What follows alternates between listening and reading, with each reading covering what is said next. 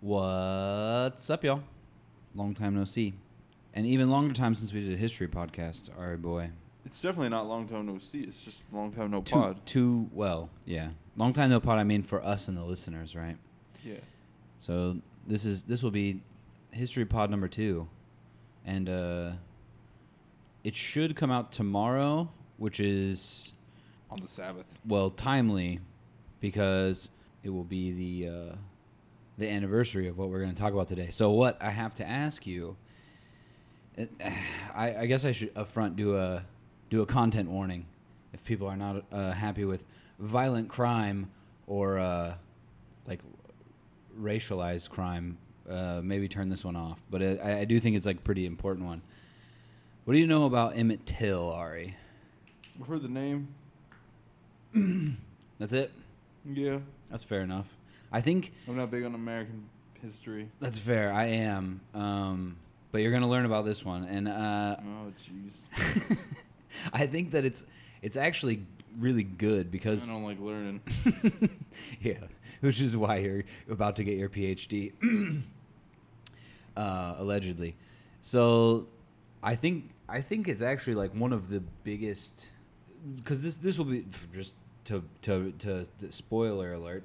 It's uh this is the story of a lynching, but there were so many there are thousands and thousands of lynchings that happened like during this time period and not many of them get noticed but this one like because of the time it happened at and because of the high profile nature i th- i would say probably shaped a large part of the um of the the black freedom movement or the civil rights movement whichever we want to call it moving forward. Um and it's a horrific story but it's it's a, i think a very important one i think underappreciated in the the amount of change that it had. So, talking about this, talking about Emmett Till, uh, born in Chicago, Illinois, to Lewis Till and uh, Mamie Elizabeth Till Mobley. Lewis Till, who will not be important almost at all in this story, uh, was born in Missouri, which should get a hell yeah from me, um, but it doesn't because he's a piece of shit. He basically like quickly after getting married, the two got married at like 18. He uh, started beating the shit out of his wife. there was one event where he choked her unconscious, and then she threw, allegedly threw what boil- year was this? uh, this so uh, this would have been probably 1940 1940ish They got married in 1940. uh, I believe so because I, I don't know the, the exact year they got married but Till Emmett Till was born July, July 25th 1941 Mm. so I would assume so they got married when they were 18 um, so anyway Till uh, yeah is a violent uh, not Emmett Till of course but Lewis Till is a piece of shit So he Um, beat his wife while she was pregnant. uh, I think it was after, but I uh, that also I'm not 100 percent After sure. the kid was I believe it was after Emmett was born.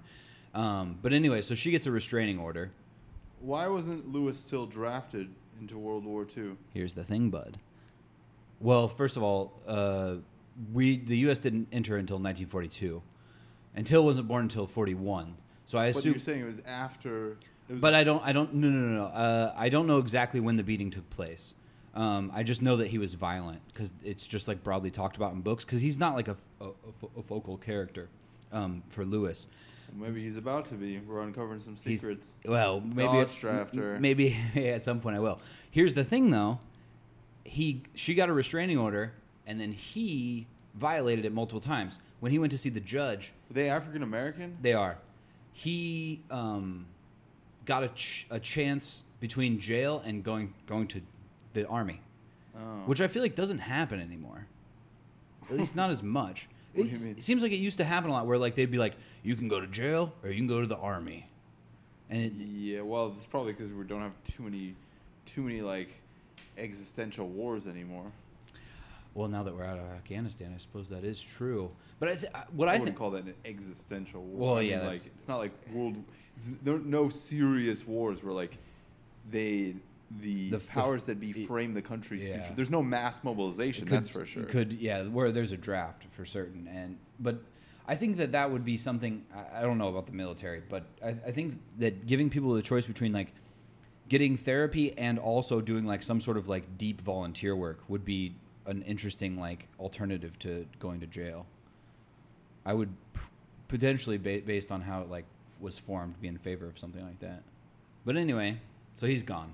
Uh, oh, oh, by the way, uh, when he did, when he did enter the military, um, he went to Italy and was court-martialed for murdering one Italian woman and raping at least two others, and then was hung.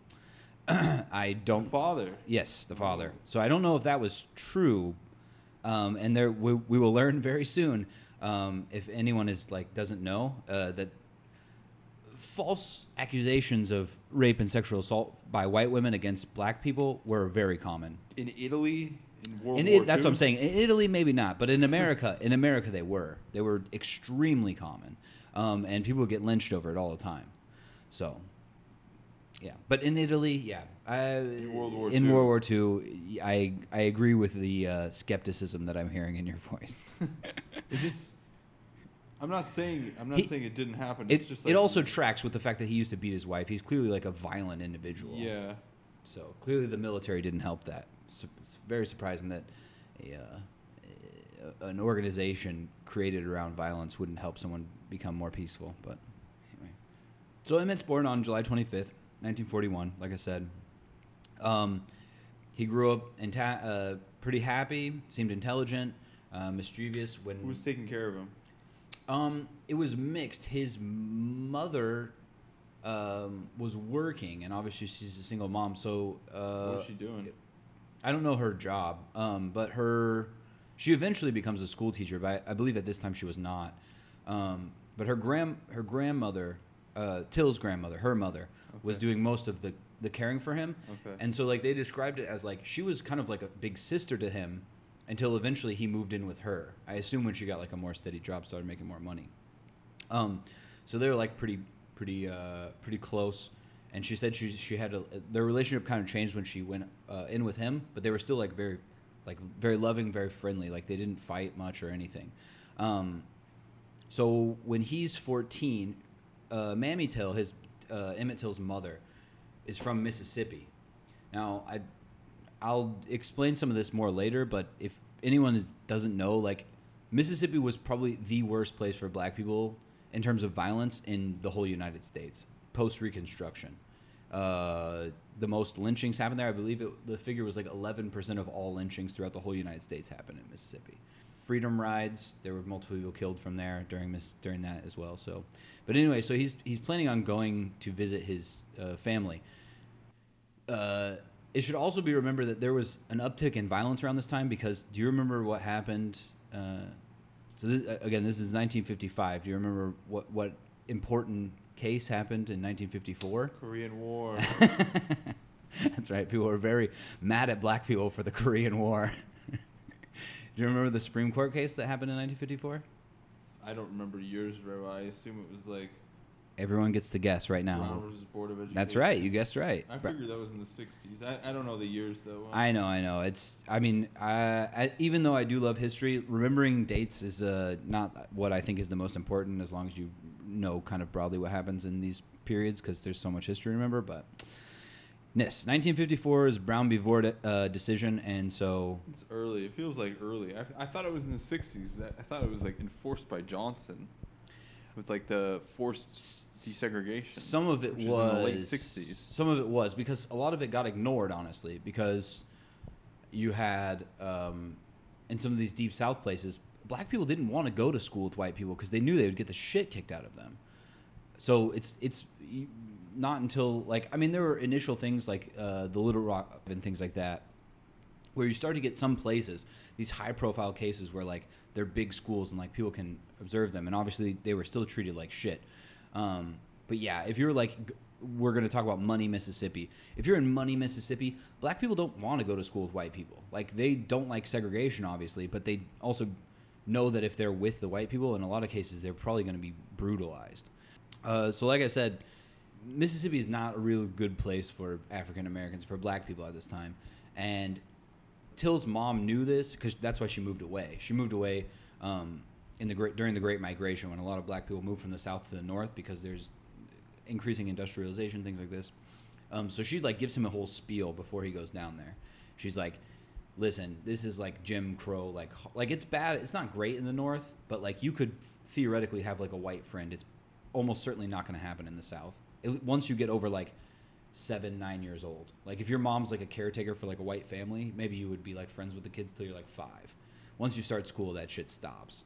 Um, but basically, she's like, yeah, like, listen, if you're walking down the street and there's a white person on the sidewalk, you get the fuck off the sidewalk and you put your head down. Like this, is that's what the real reality for black people in the South, uh, generally speaking, was. Um, so this is why you have um, things like there's a, a famous song. This comes out a little bit later. Um, that is literally entitled Mississippi Goddamn because of how violent it was. And there's a um, a really good po- uh, poem written by Abel Meeropol and then eventually turned into a song by Billie Holiday, if anyone knows e- any of these names.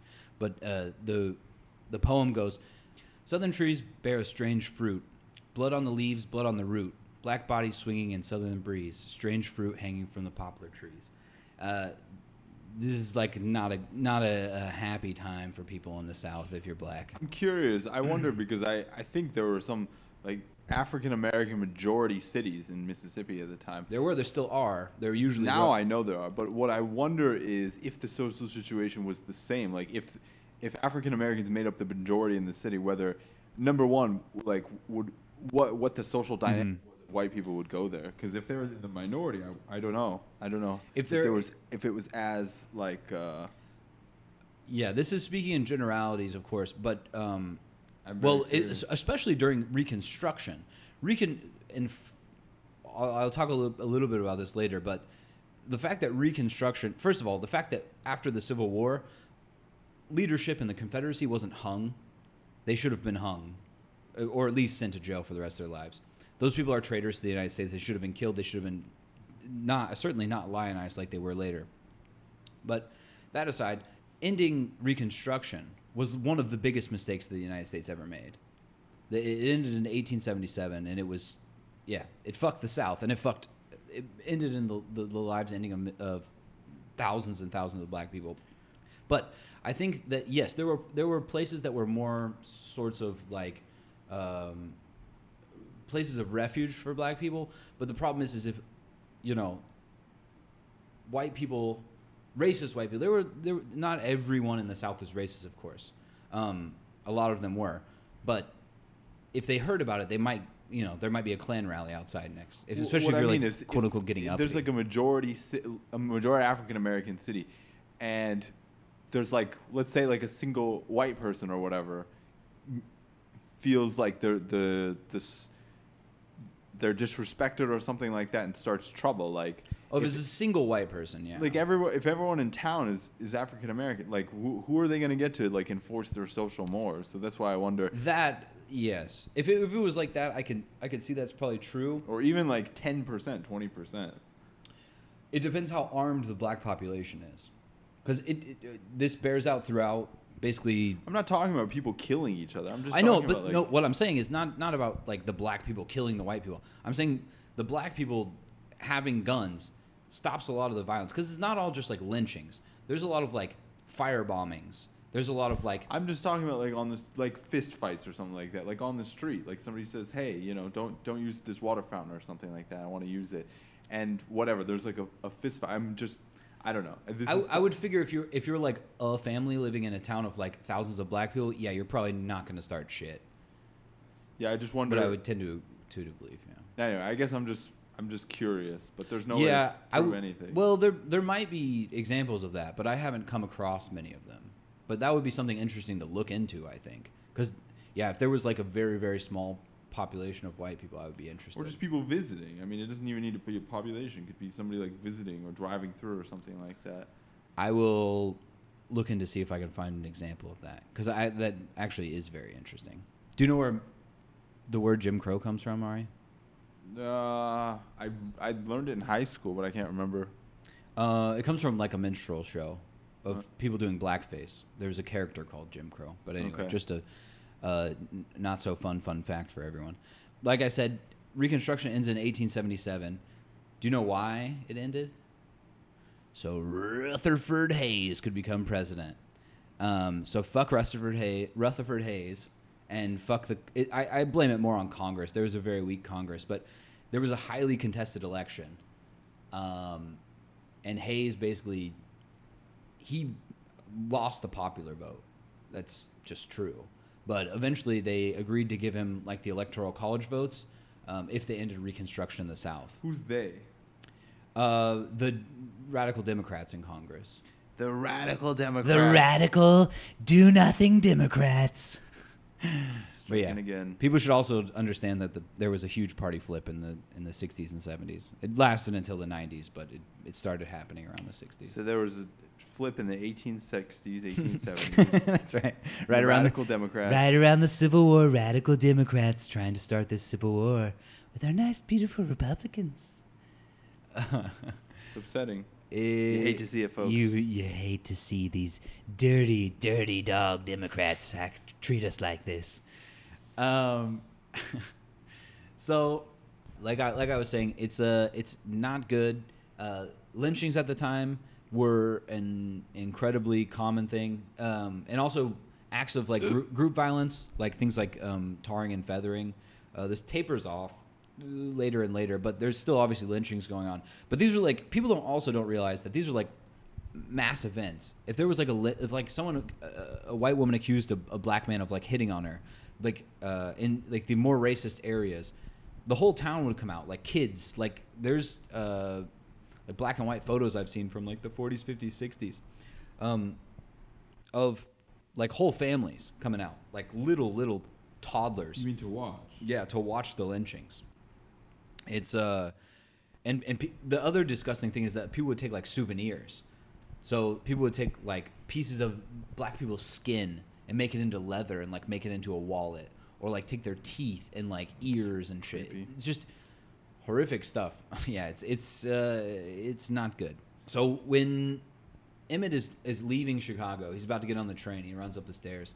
Um, Wait, wait, wait. So now he's grown up? He's 14 at this time. Yeah, we, we're, we're going to jump ahead a little bit because I don't want to talk about everything in his childhood. There's also So why was he leaving Chicago? uh, he was going to visit uh, relatives because, like I said, uh, his mom is from Mississippi and she left basically to get away from the racism and find better work.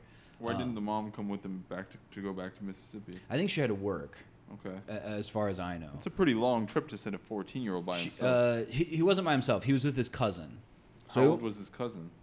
similar age. He's like a, a very young teenager. Yeah, I would say that's still pretty young. To, Uh, I mean, I would especially in the 1950s, I suppose, to send two teenagers across the entire United States by themselves. Well, Chicago to Mississippi, yeah, it's it's far, and I agree. It's, it's Thousands of miles. pretty young. Is it? Yeah, I don't know. I don't know the exact mileage off the top of my head. probably at least a thousand. It's certainly a good a good number of hours down there, um, and so. So he's leaving. He's getting on the train with his cousin. His cousin runs up to the train first, and he's climbing up the stairs, and she she's like, kind of giving him shit, like Who's she? Oh, the his- cousin's his- a girl. No, no, his mom. His mom. Oh. His his cousin's in the train. His mom is kind of giving him a hard time because he runs up the stairs like he's in a hurry to get on the train, and she says, "You're not gonna say goodbye to me. You're not gonna like give me a kiss." And uh, so he turns around and kind of gives her shit back, basically saying like, "Oh, I'll be back soon," blah blah blah. And then he he gives her uh, his watch, which of course must have been an an- analog watch because all true patriots use analog watches. Yeah, I don't. They didn't have quartz until the 1970s. That's also a good point. Um, but he gives her the watch and he says, "I'm not going to need this where I'm going," which is a fucking like looking at it historically from from from from after the fact is a fucking rough statement to make. Um, but he he kept his ring. He had a, he had a ring from his dad, which is basically like the only thing he had from his dad. And he said he wanted to show it like show it to his friends. He said, "I'm going to show it to the fellas." Um, so he gets down So to he'd Miss- been to Mississippi before. I'm, I'm not sure actually. This, but uh, yeah, I'm not sure if this was his first trip or not. To be f- totally fair, um, but when he does get down to Mississippi, his his uh, he's with his his great uncle. I've seen him described as his uncle and his great uncle. I think it's his great uncle. Um, uh, his name's Moses, which is a good name. Mom's brother. Mom, Maybe. I think it's his. I think it's his great uncle because the guy's significantly older than his mom. but that's just what I think. I think it's his great uncle. Okay. Um, so he is a sharecropper. So all the all the uh, the boys in the family are are working picking cotton. Um, the slave uh, the the sharecrop system was f- horribly fucked, and uh, uh, yeah, d- people that don't know about it should look into it. Um, but it's essentially Look into it, folks.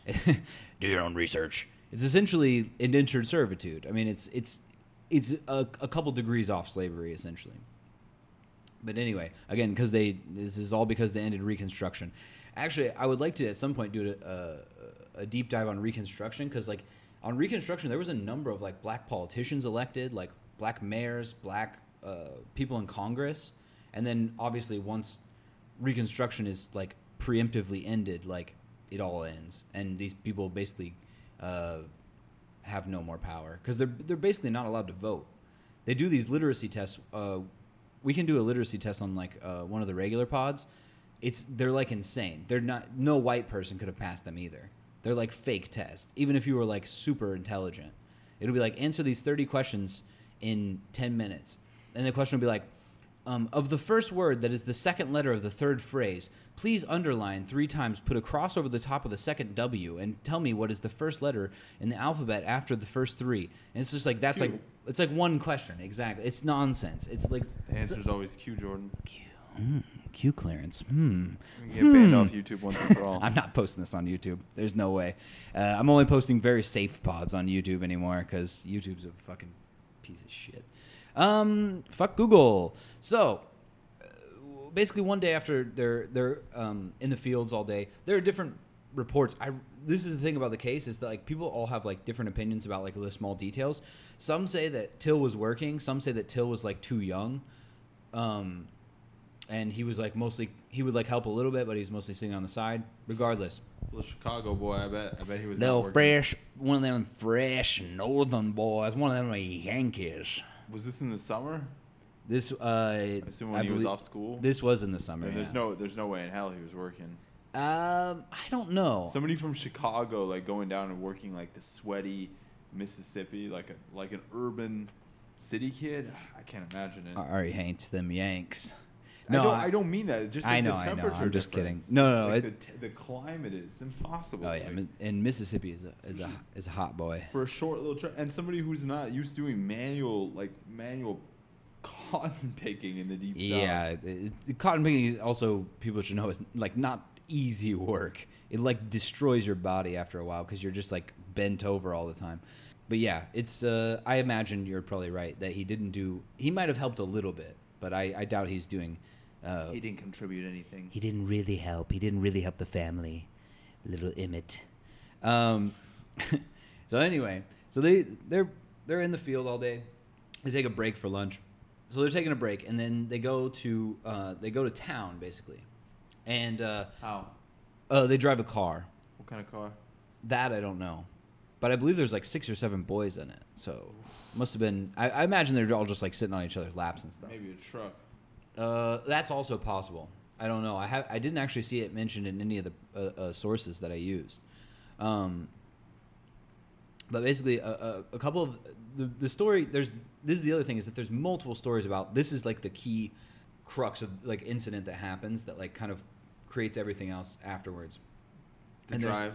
There's no, well after the drive once they get to town, so they're going to a convenience store and then Oh. but there, there's all little always a mistake. Yeah. Yeah. There's lots of little details about The truck. about uh, unfortunately not about the truck. Again i don't know if it's a truck or a car. I heard them call it a car but i don't know if that just means like a motorized vehicle or like an actual car. So anyway he gets to the to the store. And this store is run by a white woman. We all know all the problems come from the white women Ooh, you're gonna end up like uh, what's his name? That dude who got banned from all social media. now it's very in vogue to make fun of white women now Uh, which I'm i'm obviously just joking I'm, i don't have anything against Uh. anyone for their, their race or their gender people can be assholes of any color um, name again? I don't know. I, I saw him recently before he got banned. I heard about him. Pete Davidson? No, he's like hi- his father was a like chess champion, and the son is like a martial artist, and he's like Oh, Joe Rogan. big massage. Joe Rogan's not half. Uh, oh, his father's African American. I think ha- maybe half African American. I can't Uh-huh. remember. And the son, oh, I forget his name. Anyway, there's a whole bunch of stuff now that people are like freaking out about him getting banned, even though he's been he's been on social media for a long time. They just suddenly found out about him. I don't know who that is. I haven't heard about it. Unless I maybe I have. I just don't know who you're talking about. Sounds weird. I'm not gonna get banned though. Hopefully not. And if I do, well, probably better for my mental health anyway. um, so anyway, there's little diff- little differences in some of these accounts, but the ma- the things that we know is that someone went in the store before him, one of one of his little gang, and then came out, and then he goes in to buy some gum. He buys reportedly two cents worth of gum, which at, in 1955 I can only imagine is like 10 pounds. and then, then he comes out, right? This we this much we know. There are different reports from different people. The woman working in the store who owned she was well she didn't own it because her husband owned it, and women couldn't own anything in the 1950s.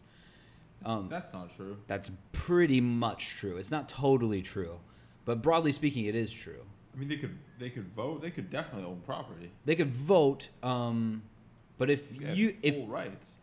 mm, no, because I mean, women. I mean, even until like the 1980s, you couldn't take out a credit card without your your husband's permission. Yeah, but that's talking about like being whether a company will give a loan to you. That's not a legal right. You don't. Nobody has a legal still right. it, that's still discrimination based on yeah, but race. discrimination. Well, no, gender. But there's Well, gender, that's what I meant, that's there's what I meant. discrimination all the time. Why? I mean, we as men pay more for car insurance. That's not discrimination. It Like. I mean, I feel like it is discriminatory, isn't it? Is it not? It's based on. It's based on Statistics. statistics. But the, not credit credit cards are, are not. Yeah, yeah, they are. Well, whether they're going to loan to you is fully based But- on statistics. literally giving no no credit cards to women is not. That's that's just uh, you're saying that women are not capable of doing something. I'm not saying that. I'm saying. I know, I know, I know, I know. You're not saying that. probably at the time that was based off the idea, which of course was not true, at- in the 1940s and 30s that a lot of women didn't work. I would assume. I I'm- mean- I'm not making excuses for it. I'm just saying that like, it's it's not. Uh, it's I don't know if it's fully accurate to say that women had no rights. No, no, I'm not saying they had no rights. Or I'm saying less- I'm saying they less had legal l- I rights. I, would say they they did have less legal rights. Um, we, we, we, can go into this sometime on if we if we get into something about like things like abortion and stuff like that. They did have less control over their bodies certainly than than men did. Um, you could argue even until today, but anyway, so uh, she's co. Let's let's say she's co-owner. I don't actually know like how this broke down, but anyway, her and her husband run this store, this general store. She says that in different, it depends on which story she tells, because there were different stories where she gave different details. Usually, she says she uh, reached her hand out for the money. Till grabbed it and said, "How about a date, baby?" There are other stories where she says he rounded like the the uh, the counter and like Mhm. grabbed her by the waist and was like saying like, "I've been with white women before," blah blah blah. Well, just check the CCTV. yeah, that's right. Ni- the 1955 closed circuit camera. That's right. Um, but we, we we obviously don't know if any of that's true. Till's mom, she's obviously also biased. She says that like Till was really respectful of women. Who knows? When you're, you know, when when when when boys are out with their other boys, sometimes they try to impress the other boys. And he was kind of like a kid that would like try to impress people and they said he was like really funny. But she, another reason that she gave that she didn't think Emmett could have done this is because he had a stutter, and so she didn't think that he would have been able to get it out. And this will play an important role in something that we did know happened, um, at least according to like ninety plus percent of of the sources, is that Emmett comes out, and then uh, Carolyn comes out, Carolyn Bryant, the person that runs the store, and they said uh, that he whistled at her, and almost everyone says that he whistled at her. Some people say that it was like because his mom said that sometimes he would whistle to clear his stutter. A lot of people just said that it was like a wolf whistle. Do you know that phrase? No. This is a phrase that I also just learned. Wolf whistle is the that that whistle. It's called a wolf whistle because Okay. because of like a it came from originally from a cartoon. Okay. So anyway, this is the allegation, and then they see her go towards her car, so they think she's gonna get a gun, and she might have been going to get a gun because there's testimony from her that says she was. She was going to get a gun. So they fucking book it to their car and they rip the fuck out of town and go back to Uncle Moses's house. Probably smart idea. Probably a smart idea. Thankfully, they weren't followed because they could have all been killed. Till is like, please, please, please, do not tell Uncle about this. Like, I will be up Shit's Creek. His cousins are like, maybe you should go back to Chicago. Like, you might need to leave. Uh, that might be a good idea. Um, and it uh, uh, probably might have been, though it may have not stopped any of the violence that, that happened in, in, in any case. So wait again. The lady claimed that he grabbed her by the waist. in some cases her story changes and there's there's also a book that came out recently from a duke professor Mhm. um, that i will I, I will talk about it also a little bit later um, but he alleges that bryant confessed that the whole thing was fucking made up like every bit of it was made So up. why were they telling him to flee town?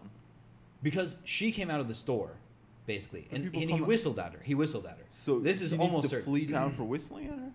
Yeah. This is how racist some of these places were. This is, I'm not saying every white person or every black person that whistled at a white woman in the South would have had to f- flee for their lives, but it's a, it's a serious possibility. It's just some shit you did not do. So, I can imagine like on the spot. It's hard to picture them like hunting down somebody for whistling.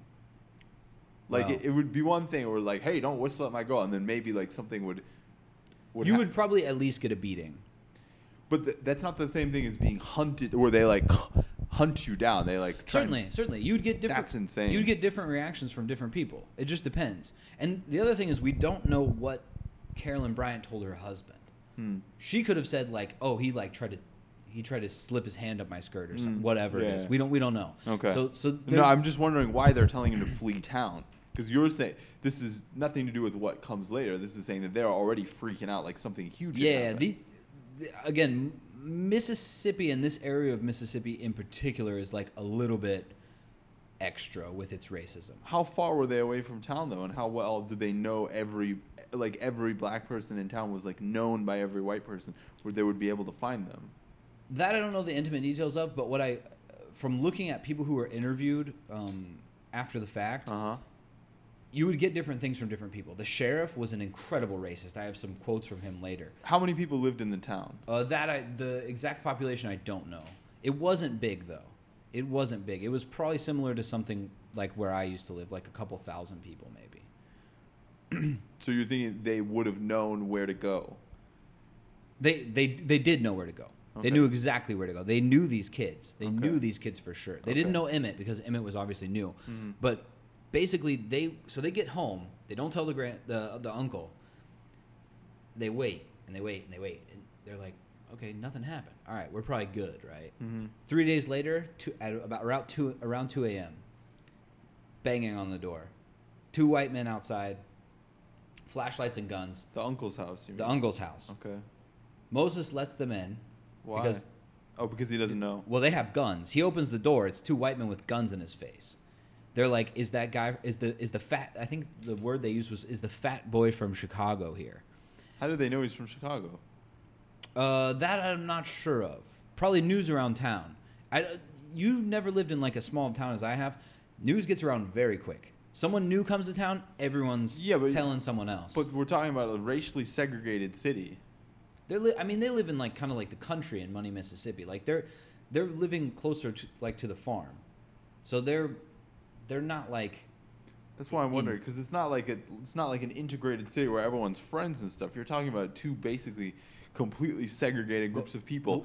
One living in the countryside and the other, I'm assuming, living upstairs in town. Well, I think some of them did live in town, but here's the thing: is that like they, they still everyone still has to go to town to get supplies and things like that. Right. They know they know who they are, and Moses also what I haven't mentioned yet is that he's also the the pastor of one of the local churches. Okay. So he, people know him. Okay.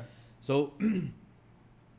So I, I- don't know the exact how they know he's from Chicago. They- And this this is also just what they reported. This is what people who say. reported this? The the the family or the police? I don't know who exactly. See, this is the other thing is, I'm just reading from these from these books. Some of them are primary. I read from like some newspapers and magazines as well. some of them are primary sources, some of them are like like uh, academic books. So they don't they don't always state exactly who the information came from. That's sketchy. Well, I mean, they just cite like a bunch of sources. Um, so, and the other thing is that again, like a lot of these books will have slightly different details on like some of the smaller stuff. But anyway, so even if the, the fat boy from Chicago is not exactly what Was he fat? the oh the fat boy from Chicago, I actually I do I do have that detail. It, the uncle said that in his testimony. Okay. Okay, so So it probably did happen. So I would assume so. The uncle seems very credible. Um, he seems like a very good, like a very genuine and good guy too. Also incredibly brave, as we'll learn through this. So these, he lets them in. I mean, I don't know if they had a gun in the house. My assumption is not. But if two white men show up in the middle of the night with guns already in your face, I don't think you're gonna like tell them to fuck off, because they'll bring the Klan back or the White Citizens Council and burn down your house. Um, so basically, they go through the house, and they eventually find Emmett. Like the other kids are waking up, and they're just like, "Go the fuck back to sleep. Don't look at me." They're obviously liberally using the N word, as a lot of the white people in this story do, um, which I will not be saying. Um, they find Nancy. yeah, Na- Nancy, Nancy Pelosi, nasty woman. So they eventually find Emmett in like the third bedroom or something. Um, and they tell him to come with them. Obviously, the uncle and the aunt are pleading with him, like, please don't take him. We'll give you money. If you want to like whip him, like you want to beat on him for, a I don't mean like whip with a whip. I mean Yeah, like, you mean. yeah, you do that, but don't take him. Like, just please don't take him away from here. And they're like, we're gonna go teach the boy a lesson, basically. They take him outside the car, and again, from the uncle's testimony, he says, when they they approach the outside of the car and they ask, "Is this the boy?" And then the, a voice from inside, which he said it sound sounded female, but he didn't know for sure, said yes. So most people assume that it's Carolyn Bryant, but we we don't know that for sure. So basically, even the men, however much you can believe them, because spoiler, they're fucking murderers. They say that they were just gonna take him to like beat to beat on him to scare. They they said they wanted to scare him because he's he's used to being in like a more integrated society. Now the North is not a fucking bastion of equality, but it's a lot better than the South in a lot of ways. So they're saying like basically we, we want to teach him that he's not as good as white people. Is his like what they're saying. So they take him out and they're like trying to scare him and stuff. And he's like a defiant 14 year old. He's like, no. He's like, I'm as good as you. He tells them this like multiple times. And they they have guns and stuff, whatever. They're trying to scare him, which is, th- again, this could all be bullshit. He could have been crying the whole time, and they could have just been using this as like an excuse, like, oh, he he wasn't in his place, he didn't know his place, like this kind of thing. Because this was le- legitimately, and you'll hear from some of these quotes how how how they thought about this. Um, so what happens is that basically the first thing they do is they take him to uh, the first location and they pistol whip the fuck out of him uh, they're just beating on this kid. And then they said even that like didn't scare him enough. He was still defiant basically. So they make him they make him like get get in the back of the truck and move to another location. Why do they keep moving him? um, this is probably because they wanted to torture him if i'm being honest with what i think why but the moving? What what is why Uh, torturing someone in different places doesn't Well, they were they uh, they were pistol whipping, and I mean everyone admits this. I don't know what the reasoning is, but they basically ended up moving him to a barn um, on one of the guy's places. This is not the wife of Carolyn Bryant. So the, the two men are Roy Roy Bryant, who's Carolyn Bryant's wife, the store lady, husband. husband. What I say, wife? Yeah. yeah. Carolyn Bryant is the wife of Roy Bryant, Yeah, and then there's figured. his half brother is J.W. Milam. Okay, so these are the two men. So they they take him to the second location. This this is a barn on Milam's, the Millam family property. Let's say, um, so it's really hard to say exactly what happened, because we don't know what happened pre and post post mortem. Um, but what they say, which again I don't know if you should believe these guys, is they basically beat him up for a long time. They eventually have him load a um, a, a gin fan for a cotton gin, and they load it on the back of a truck, and then um, have him. He, they have him load it and then get in the back of the truck, and then they drive him out to the Tallahatchie River, like this secluded spot. And they say basically They say, uh, "Are you still as good as me?" And he says, "Yes." And he says, "Have you still been with white women?" Because that's the, another thing that they allege she said to uh, Carolyn Bryant is that I've been with white women before, so like, don't you don't need to be scared. And he says yes. Now, whether again whether this happened, we don't know. And then they they shoot him in the head. Okay. Then they tie him to the gin fan with barbed wire around his neck and dump him in the Tallahatchie River. However, um, when his body was found, it was far more mutilated than this. We don't know if that's because of some things that happened in the weathering, but it's according to like multiple coroners, the, the boy was tortured. Like he, I'll give you some of the details. Um, but yeah, basically his like one of his eyes was missing. Uh, the other eye was hanging out like onto his cheek. They said it looked like he had been hit in the top of the head with an axe. His mom said that he could see all the way through the bullet wound, all the way through his head. Um, he was missing his genitals, like a lot of. Again, some of this could have happened. Like there could have been because it takes three days to find the body. A fisherman finds it three days later. It could have been that like some of the animals got at him, but he was at least severely, severely, severely beaten by the how much swelling was on his face um, by the time that they actually killed him. But who knows to a deg- what degree they actually tortured him. But anyway, so this fisherman finds him, calls the police. Um, basically, they ship the body up, up back up to Chicago, and Who's the, they? Uh, the county, I assume. So the government's paying for it. The local government. That's what I assume. I don't know the exact uh, exact details on that. Weird. It, it could have also been that they they asked the uh, the family to pay for it. I'm not 100 percent sure on that. They could have also possibly gotten the, the, the federal government to do it. I have no idea because it's crossing federal lines. But anyway, he gets back up there. Funeral director calls Till's mom, Mamie, and she goes in and um, the casket is like nailed shut. So she's like, "No, I want to see if it's my boy, basically." And the guy was like, "Well, I can't open it." And I don't know if it's that he can't because he's been ordered not to, or if he wouldn't. Um, but she's like, "Fuck it." She's like, "Do you have a hammer?" And he's like, "Yes." And she's like, "Then I'll open it my damn self." He's like, uh, "I need to like, I'll give you a call, basically. I'm gonna I'm gonna take this back to the morgue and give you a call." So she thought maybe he was just gonna kind of like disappear it, but she he call he calls her later, and she goes and and meets him, and she said when she got within like three two or three blocks of the, of the morgue, she said she could smell the body. already. Well, here's the thing. I'm, I mean, this is awful, but it was sitting in water for three days, and then they Absolutely. shipped it from Mississippi up to Chicago. Absolutely. Probably by slow, unrefrigerated train. So, Absolutely. yeah, that's that's a that's decomposition for you. Yeah, yeah. Decomposition. Uh, I've only smelled it, thankfully, with animals, but it, it it's bad. It's a very bad smell. Um, but yeah, this is what she says. She's she's so she's walking down there, and she says she could she can smell it like multiple blocks away.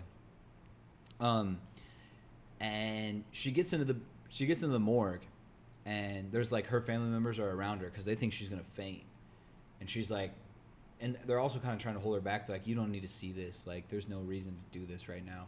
She's like, no, I need to like identify the body. I need I need to know. And she's like, I'm not gonna pass out. Like, I have a job to do here, basically. She sees the body. I don't know if you've seen pictures. There are pictures of of Emmett Till. No. It's um, it's probably one of the more haunting images I've seen, and I don't know. I like kind of want to encourage people to see it, but if you have trouble with like seeing bodies, don't look at it. It's fucked. It's really bad. I saw it when I was in junior high school in a uh, no no no probably early high school when I was taking a civil war and rights class, and it's uh it's haunting. But this this is the point because she's the coroner asked her, uh, like basically you want to have like a closed casket funeral. She's like no no we're having an open casket funeral. He's like well I can clean it up, try to make it look more. She's like no no no we're not doing any of that shit. Like I'm showing what basically what these fucking monsters did to my boy. Like we're gonna show the whole world what happens in fucking rural Mississippi, um, and so the guy the coroner's like, uh, oh, okay, I, I I mean I guess so.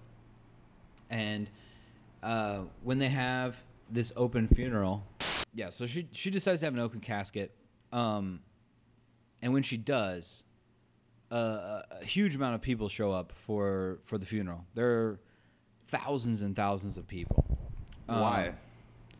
because it starts to get out to the press that like this horrific murder murder of a 14 year old has happened. Mhm. Um, so not people who knew him. It was. I mean, Uh, some- of course. of yeah, course some, yeah, but, yeah, yeah. I but mean, he probably didn't know thousands of people. no, no, no, no, no. This this is it's starting to get to the press basically over this time that there's been a lynching. Here's the other thing: is that the lynching happened in the South, but the body is now in the North. Yeah. So the body's in Chicago, so people can more freely come. If a lynching happened in the South and it was in a racist area, obviously because there was a lynching, it's much less likely that like a bunch of people are going to travel Yeah, down yeah. there. This is also pre, uh, like I said, like the freedom rides and things like that, where like masses of people got together and basically to say like "fuck you" to the South, where they also got the shit kicked out of them. Um, but anyway, so so they basically have a, a three day open viewing for this casket. They the the family goes and they just say leave it open for three days. We want people to see this. Pictures are taken of the body and and like things like there's like um black owned magazines like Jet is like a famous one. I don't know if anyone knows what that is, but if you study this stuff, Jet is like an important black owned Chicago based magazine. They like publish the photos and stuff. So like people are starting to see this.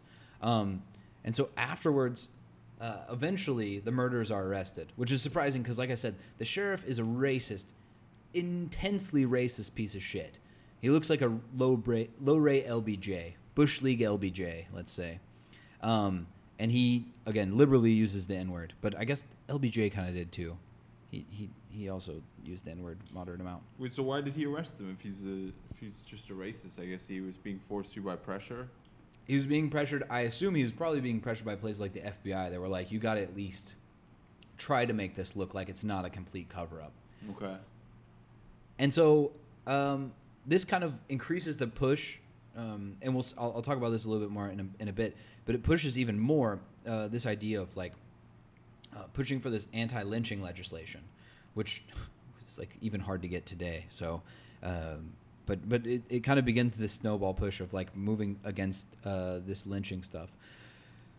Emmett Till's mom immediately starts getting death threats because they're gonna go take this thing to trial, and this is like it's fucked up, but it's like kind of shows how like people have never changed. And I mean, I guess you could go to like Pompeii and stuff to like see how this stuff's never changed, but like she starts getting dick pics in the mail.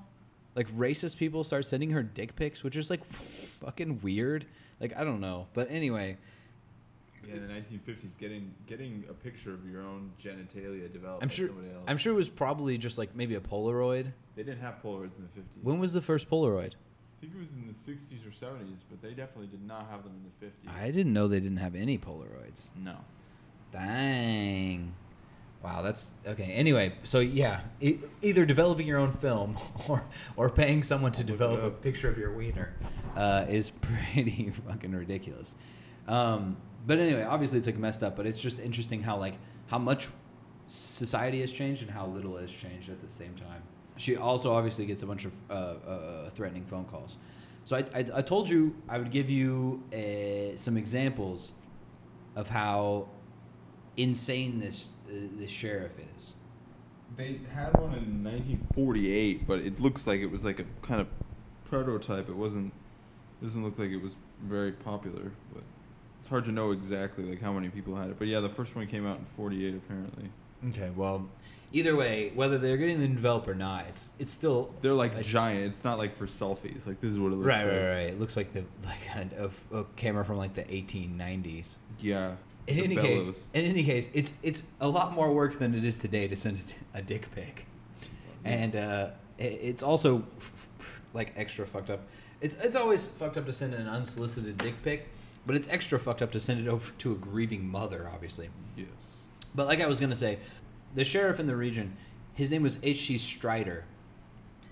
One of his quotes is that we never have any trouble until some of our southern inwards go up north and the NAACP talks to them. Like this is, I just want to make it clear, people like racist as fuck, like people in power uh, in certain, uh, especially in this area, were. Um, and they were putting jars in convenience stores basically to like uh, uh, to give donations to the the two murderers um and so when they have the when they have the trial the courtroom's fucking absolutely packed like everywhere packed like there are people sitting like in the windows and stuff Of course, all the white people are allowed to sit wherever they want. The black people have to sit in the back. Um, that's segregation for you. Um, and there are like so many reports that I saw of like these white uh, reporters coming down from like like New York or like Chicago to down to the trial and, and like I said, Money, Mississippi, and just like they were amazed that there was like all the white people knew that these two guys had killed Emmett Till, and they were like more upset that there was like a big deal being made of it. Mhm. Like, why are you coming all the way down? This is not a big deal. We're just gonna let this go. We just need to let this go. Little, he got a little lippy, whatever it was, and he got what he deserved basically. And like these people are like horrified at this. Um, they're used to like a little, you know, lunch counter segregation. They're not used to like a kid getting a fourteen year old fucking kid getting his fucking dome split because he decided to talk to, or at least all we know, wh- whistle at a white woman. So uh, Mo Moses Wright, which is like I said, his uncle.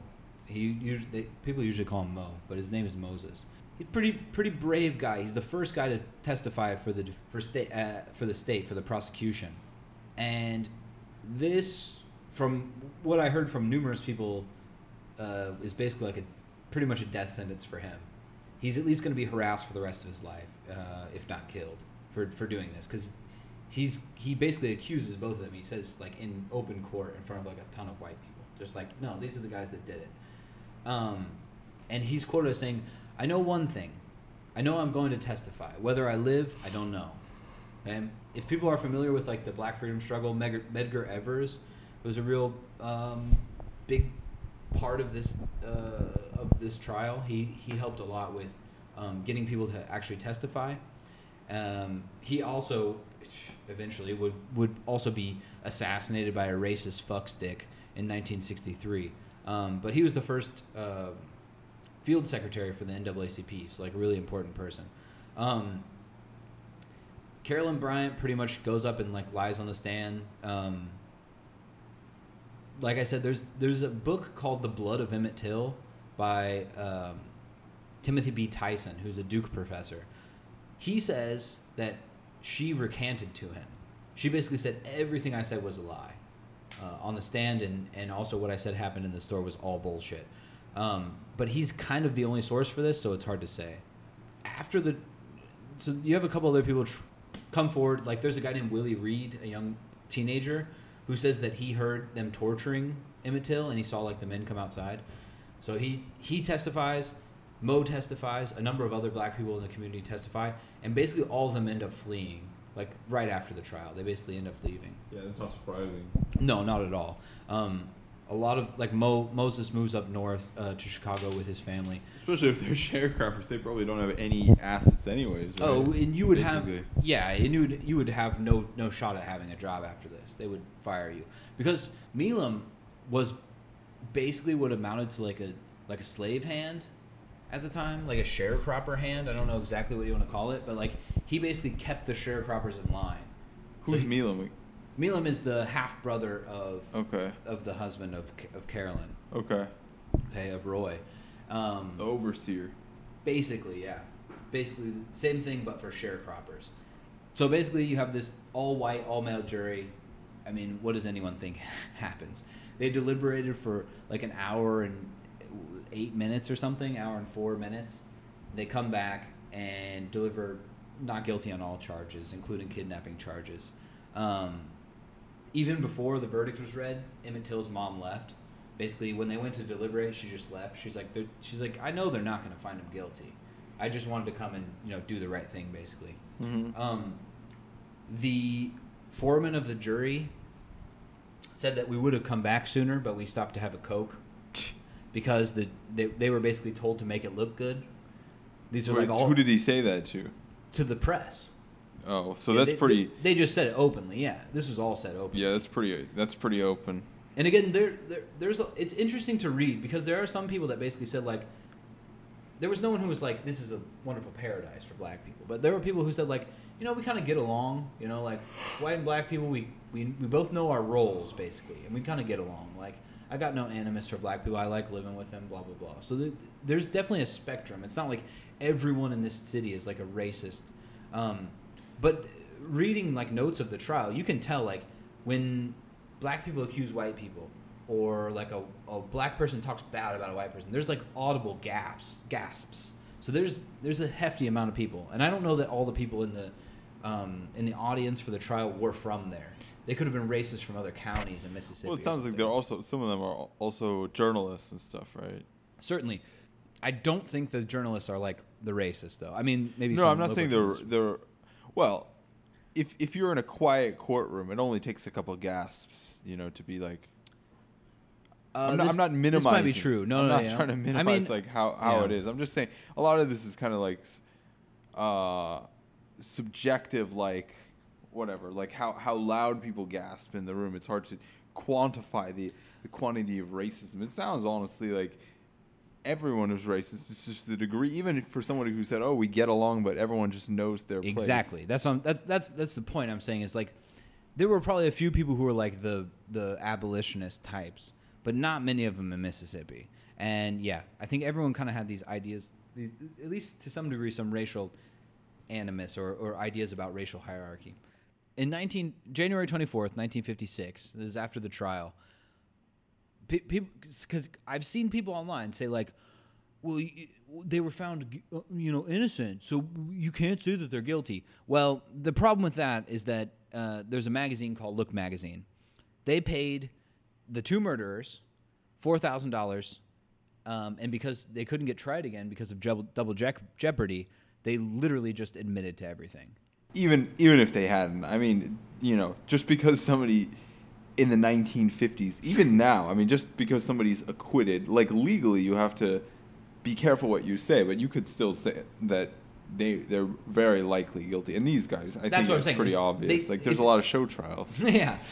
And this is like they admitted it. They literally admitted all of their crimes. They admitted that in some of the details, maybe lies to make themselves look better or what they think might make them look better.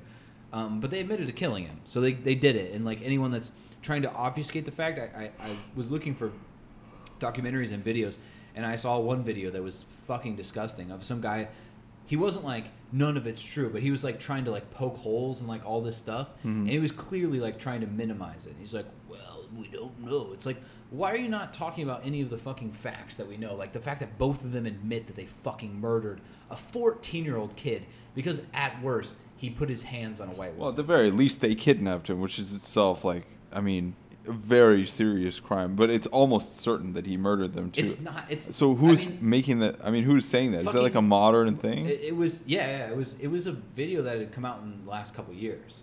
They is Some people, like, me all kinds of to murdering him. It's not like they they they were like we didn't do it till their deathbeds. No, they fucking admitted it months after the trial. I feel like deathbeds are even more uh, believable because people usually won't lie on their deathbed. But they weren't they weren't on their deathbeds when they admitted it. Oh, Yeah, But, yeah, yeah. but I mean, uh, yeah.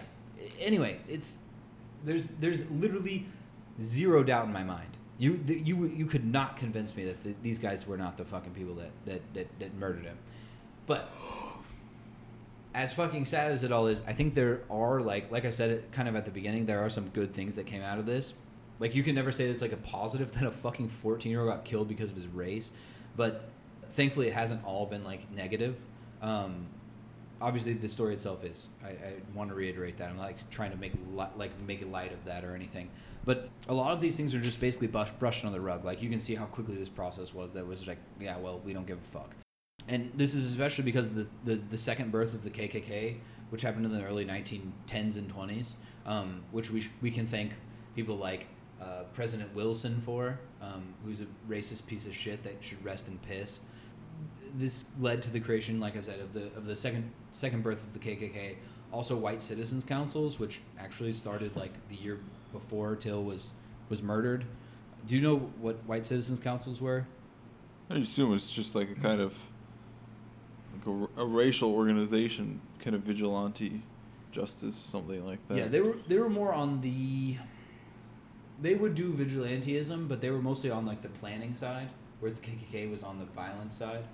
But they would kind of like have uh, like you know, yeah, city council meetings basically about how how we can keep black people down essentially. But yeah, these things exploded. Uh, racist troglodytes were all over the place, and especially in places of power, especially places like police departments. But in spite of that, you had Till and his like this defiant spirit that like even even the people that murdered him were admitted, um, kind of encouraged people to start like fighting back essentially. So, and like not just like average people, which is really good, but also like people that you know, like Rosa Parks said she was thinking of him when she was like doing uh, not giving up her seat, and I think I'm gonna do one on Rosa Parks at some point because I think it's like criminal how little people know about Rosa Parks. Like they think she was just like some woman going to work. Like that whole shit was like totally planned out.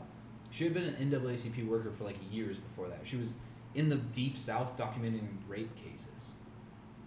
And for for the NAACP. And then eventually they like like one quick example is like they had a plan but like some girl that was to do it before her because they wanted like someone young and innocent they were to use her and then she got pregnant and so they pulled her from from doing it from sitting on the bus because they were to try to do a bus boycott so they pulled her and then they gave it to rosa parks who was like working working at the naacp at the time. This is interesting. But anyway i, I want to do a story about her sometime because people need pe- people should understand more about her.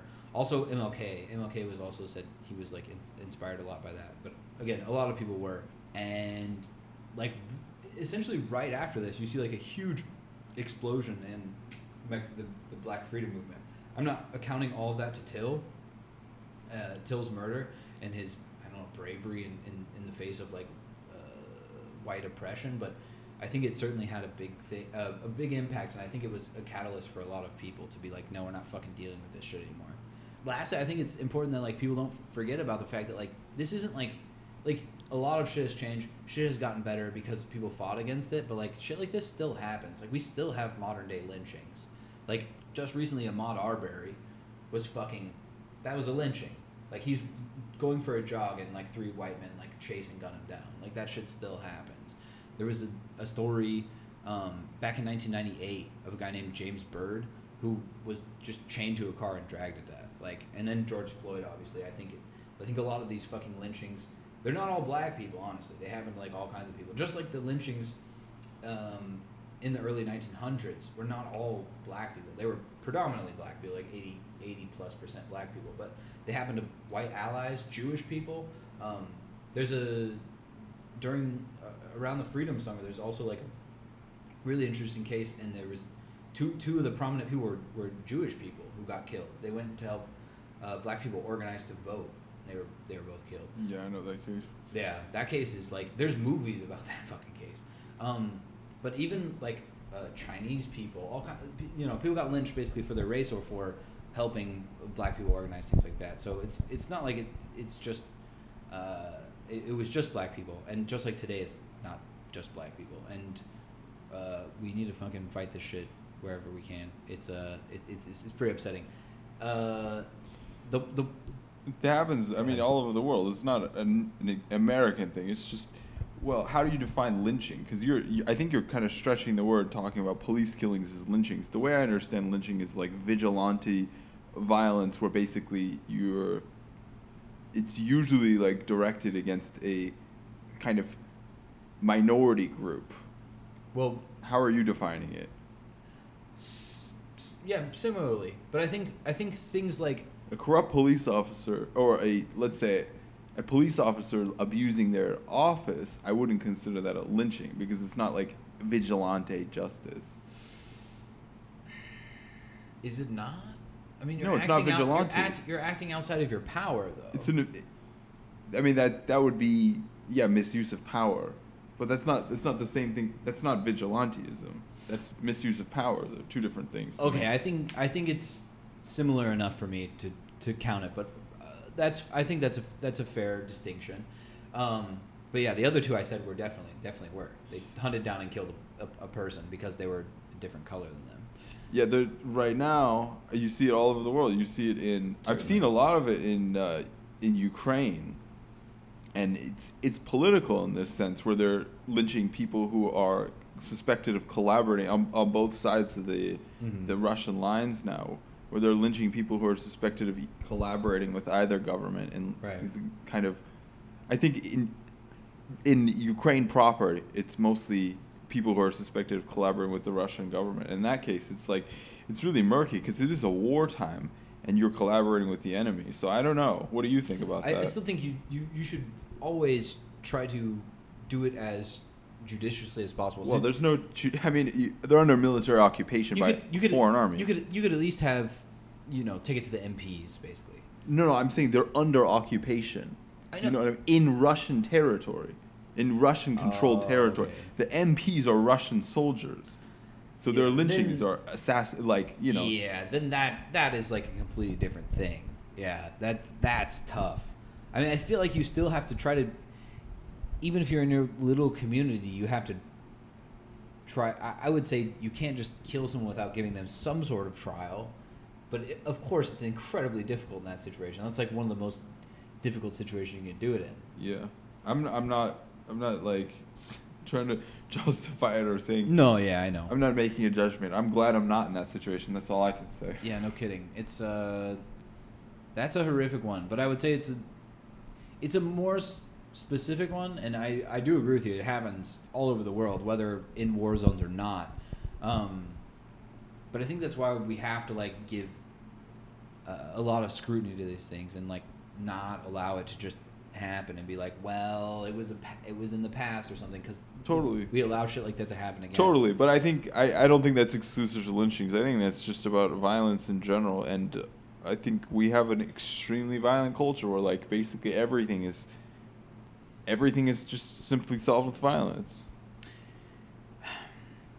In, in And the pla- answer for a lot of people is just more violence. In different places, I would say to different degrees, but overall, yeah. think I America- In in America, certainly, in America, certainly. But I think that's again why we need to scrutinize these things and and critique them, and say like, can we we, we have to do better. We cannot do, um, we cannot continue doing doing this shit. Um, I don't think it's, I don't think it's gonna stop. I think it- the culture is getting deeper. certainly, if you don't if you don't do anything about it, though, it's it it won't get. But what? Okay, so what? What would your solution be then? Um, I mean, Repeal the Second Amendment. uh, obviously, I don't. I don't think that's an answer. I think the U.S. has passed prohibition of guns. I think you could do another assault weapons ban.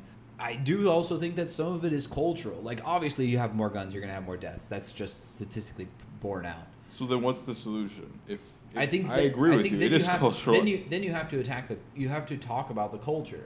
You have to say like, oh, you're like you want to be a gun owner. Well, I- okay, that's great. I don't think But- it's even- You need to you need to fucking get trained and you need to like have adequate mental health. I think that's a tiny piece of it. I think to the bottom of the culture. I think in America, and you can compare it to Taiwan from the very basis of it. It's that you just use violence to solve problems. Like if you if somebody talks shit to you in the street, you you attack them. You physically attack them. You use physical violence Yeah, to deal with every issue. totally.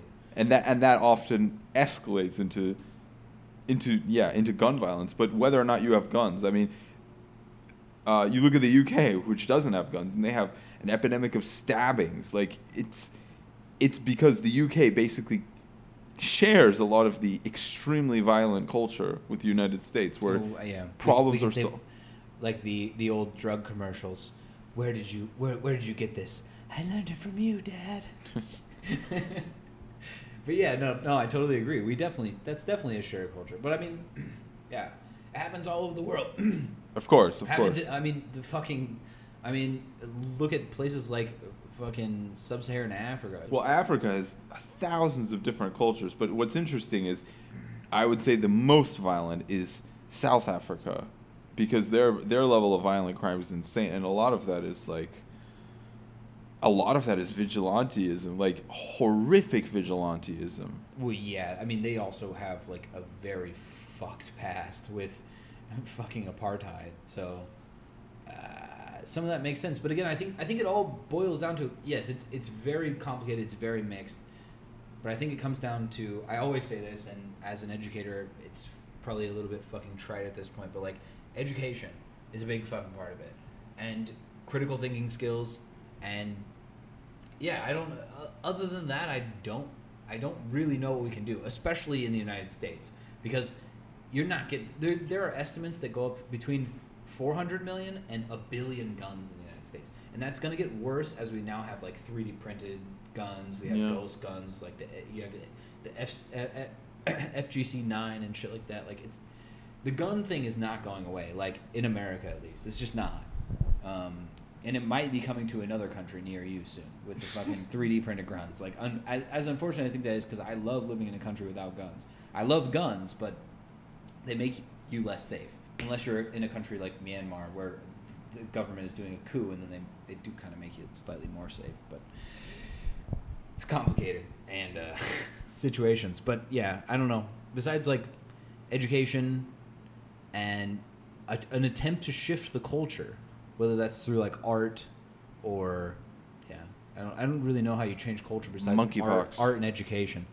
Well, that's oh we we need to talk to talk about this um, on the next normal pod we do is uh, talk about uh, wasting disease that's going through the deer population. Chronic wasting disease? That's old news. Uh, I listened to a podcast and then subsequently did a bunch of research on it, and uh, uh, Is yeah, it bad this it, year? just made me yeah, it made me really nervous. I mean, It it's been around nervous. for a long time. I know, I know, I know, but uh, anyway, I don't want to talk about it now because we, we, we probably should get out of here. I did, I wanted to. Uh, you can give thoughts after this, but last Thoughts thing, prayers. I, last thing, huh? Thoughts and prayers. Thoughts and prayers. That's right. That's all we got for anything. By the way, I just want to say rest in peace to everyone who's ever died. I mean, especially this podcast is about Emmett Till, to, to him and his family, who's probably all passed away by this point. But um, to everyone who's ever died, I'm sorry. I'm sorry uh, you didn't have longer, and I hope you enjoyed your time here, and I hope the world gets better.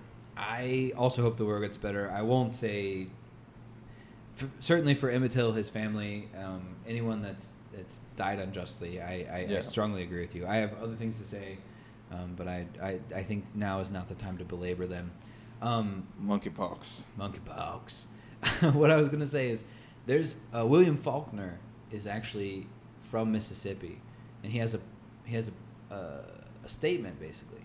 Um, so this is from the book Getting Away with Murder about Emmett Till. They're talking about uh, what what he had to say. Uh, he gave a comment to reporters, and he said, "Perhaps the purpose of this sorry." William Faulkner? Yeah, William Faulkner. Did he go to the trial? No, he's just from Mississippi, so he gave a statement. Okay. Yes. At the time? Mm. Contemporaneous te- Contem- statement. Contemporaneous statement.